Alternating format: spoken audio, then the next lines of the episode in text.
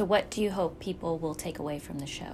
Well, I think first of all that it's an encounter with some really tremendous paintings. And I want that to be, I mean, no matter what your kind of background, your interest in contemporary art or um, um, racial politics, uh, sit with the work a little bit and just let the work work on you.